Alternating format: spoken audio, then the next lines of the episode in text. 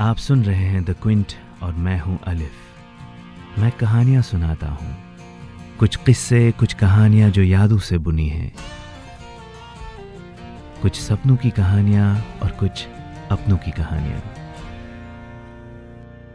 आज की कहानी एक अनोखी कहानी है और कहानी का नाम है आईना। अब इस कहानी के किरदार सच्चे हैं या इमेजिनेटिव ये आप तय करेंगे। मैं तो बस कहानियाँ सुनाता हूँ। शाम के करीब सात बजे होंगे, या फिर नौ बजे। दरअसल मुझे वक्त का कोई सही अंदाज़ा ही नहीं है। मुझे तो ये भी नहीं पता कि इस वक्त दिन है या रात।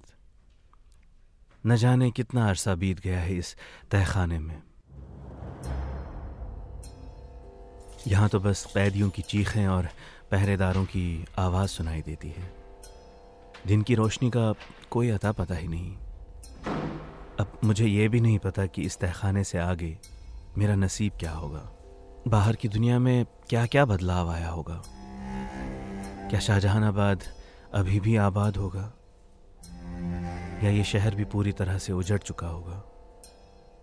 मैं तो बस दुआ कर सकता हूँ कि इस शहर को फिर से देख लूँ। वो रौनकें वैसे ही आबाद हों जैसे मैंने देखी हुई थी।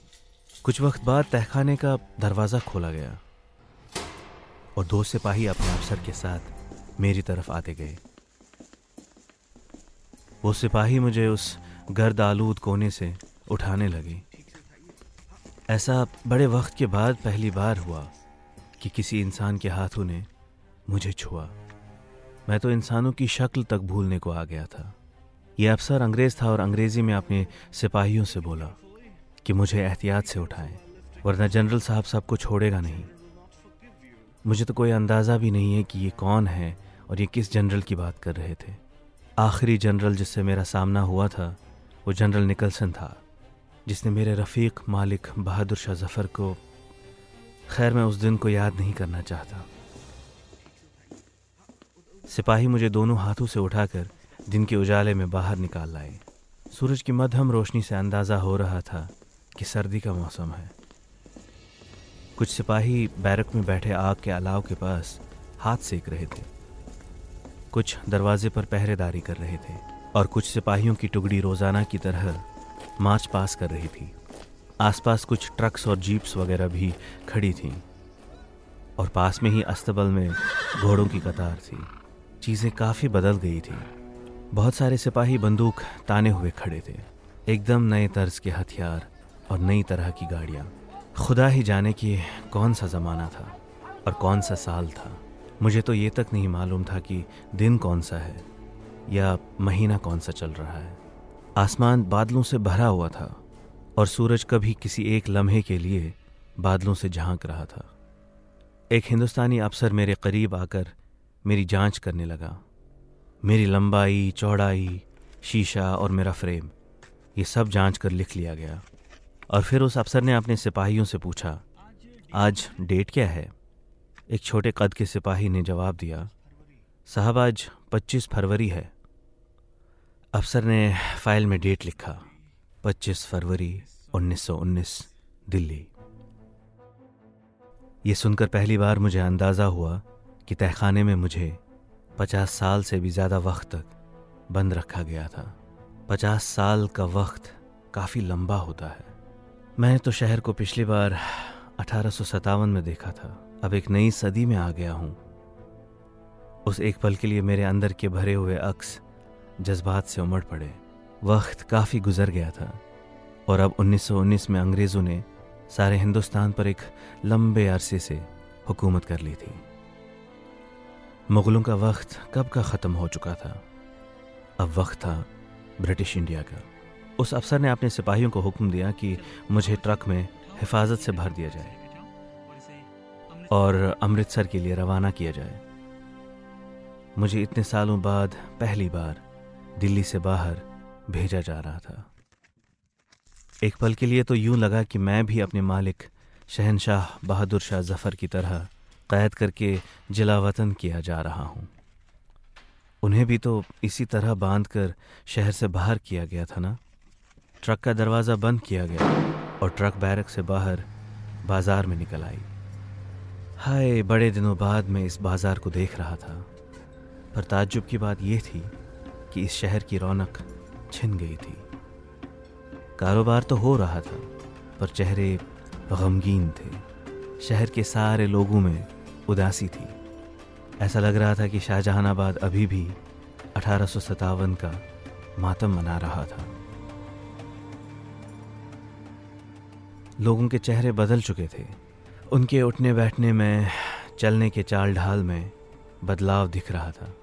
लिबास और पहनावे अब नए तर्ज के थे। वो छोटी छोटी दुकानें गायब हो चुकी थी। गालिबा सारे दुकानों पर अब नए तर्ज के बोर्ड चढ़े हुए थे। हर तरफ़ अंग्रेज़ी अफसरों का हजूम था।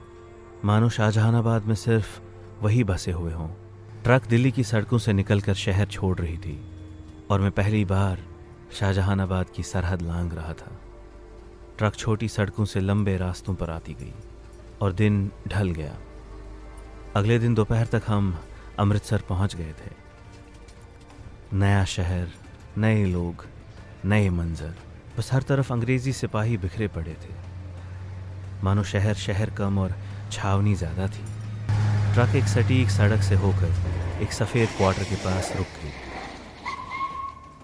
ट्रक का दरवाज़ा खोला गया और दो सिपाही मुझे उस क्वार्टर के अंदर ले गए। एक आलीशान सा क्वार्टर, अंग्रेज़ी तर्ज का फर्नीचर और बड़े बड़े कंदीलों से सजा हुआ हॉल। अंदर की सजावट किसी महल से कम नहीं थी।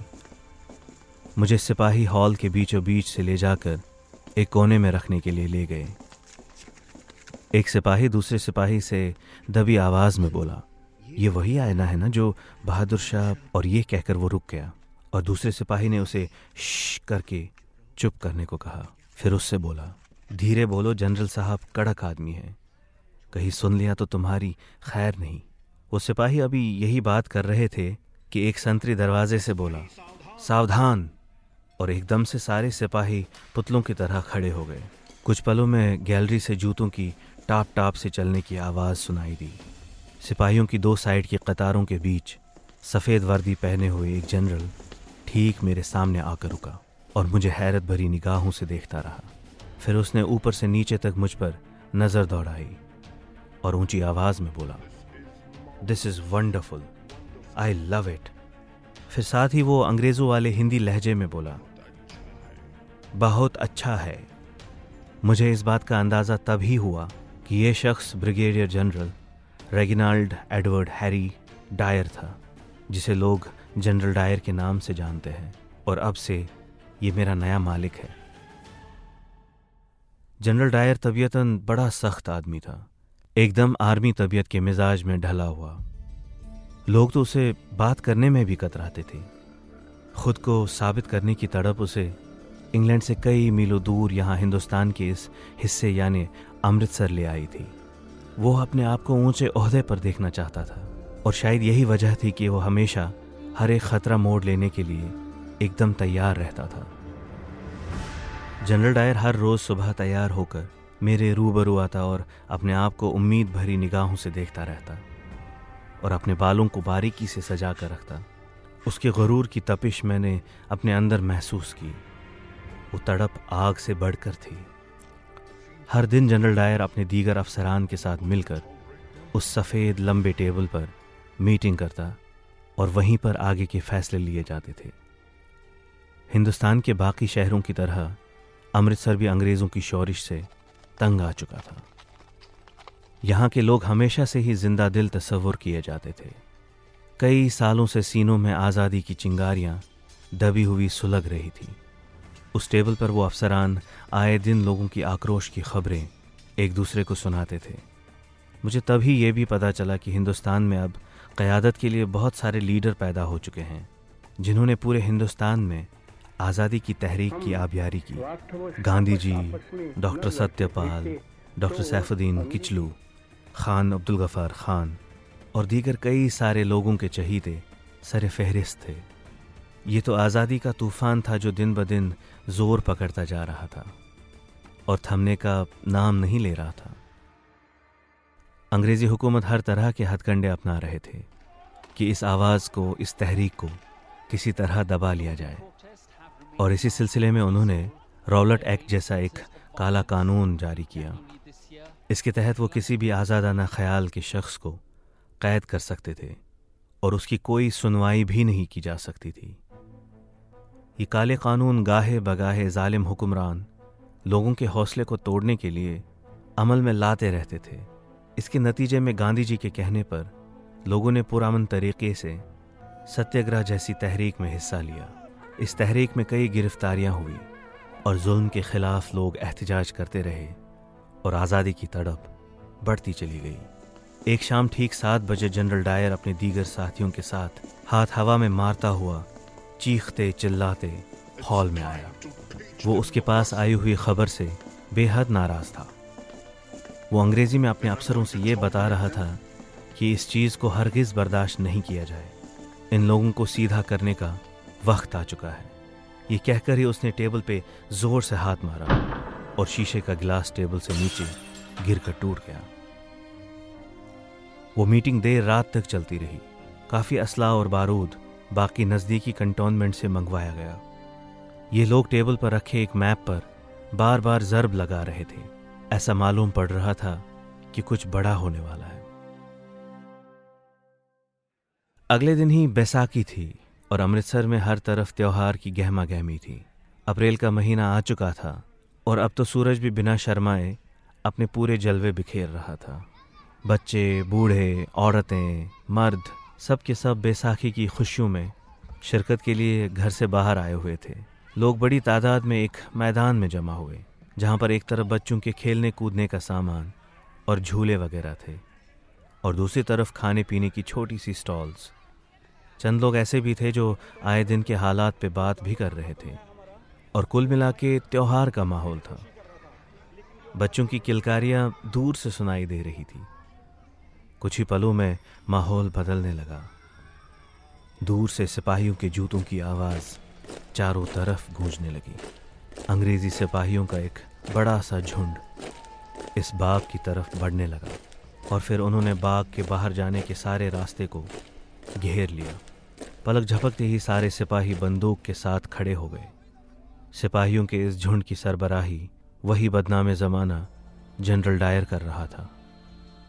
लोग हक्के बक्के से रह गए और कुछ लम्हों के लिए एक अजीब सी खामोशी छा गई। जनरल डायर सिपाहियों की टुकड़ी के आगे आकर ऊँची आवाज़ में बोला, एम। सारे बंदूक ताने गए और उसके बाद वो फिर से बोला, शूट।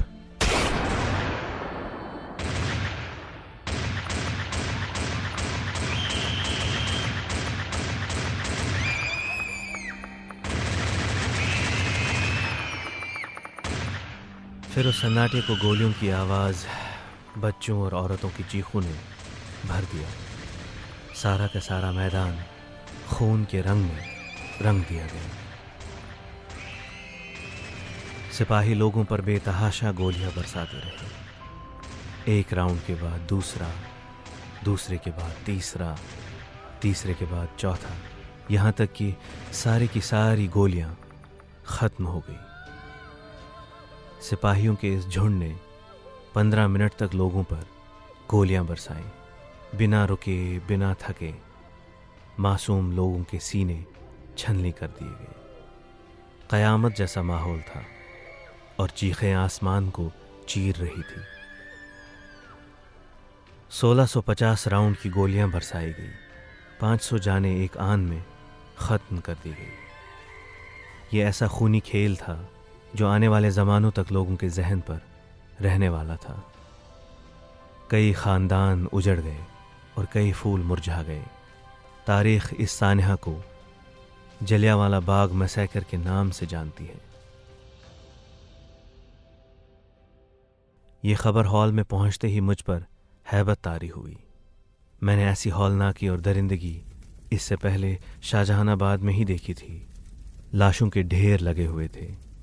और पूरा शहर जल रहा था। अंग्रेज़ों ने कर्फ्यू लगाकर लोगों को अस्पताल तक जाने नहीं दिया और लोग सड़कों पर दम तोड़ते रहे। उस रात जनरल डायर हॉल में बरसता हुआ आया और अपने आप पर फख्र करते हुए मेरे रूबरू खड़ा हो गया।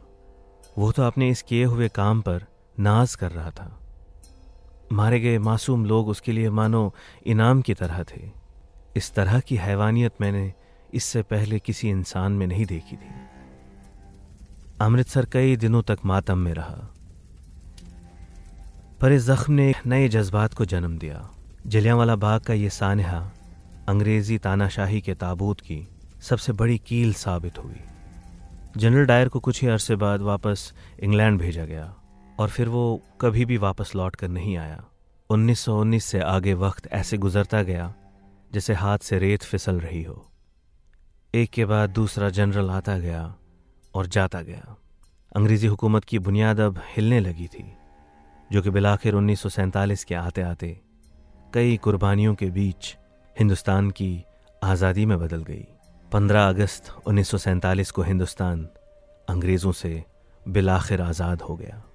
मैंने अपने वजूद के रहते अपनी सारी उम्र कई रियासतें बस्ती और उजड़ती देखी। मैंने मुगलिया सल्तनत का अरूज देखा। फिर जवाल देखा। मैंने अंग्रेज़ों की ताकत उभरते देखी और अब उनका खात्मा भी देखा। हिंदुस्तान आज़ाद हो गया और मुझे एक हाथ से दूसरे हाथ बेच दिया गया। मैं अनगिनत बिचौलियों के हाथों से कई सारे छोटे बड़े घरों में रहा। लोग मेरी असलियत और मेरी असली कहानी भूलते गए। पर मैंने हर ज़माने के लोगों की कहानी अपने अंदर संभाली। वक्त उन्नीस सौ सैंतालीस से 2014 तक आता गया। मैं बार बार नीलाम होता गया। 2014 में एक गुजराती सेठ ने मुझे दिल्ली के एक सियासी लीडर को तोहफे में दिया। मैं 2014 में फिर से दिल्ली पहुँच गया।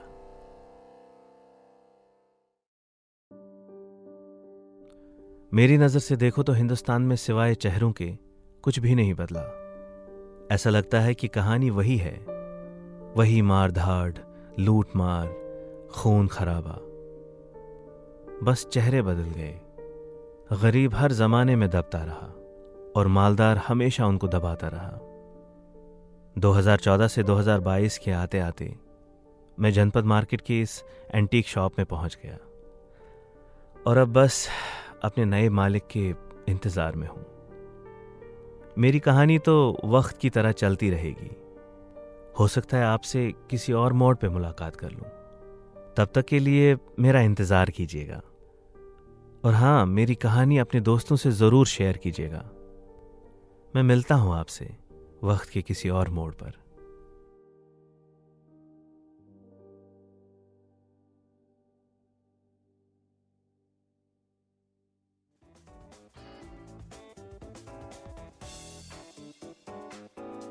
Thanks for listening log on to the Quint's website and check out our other podcast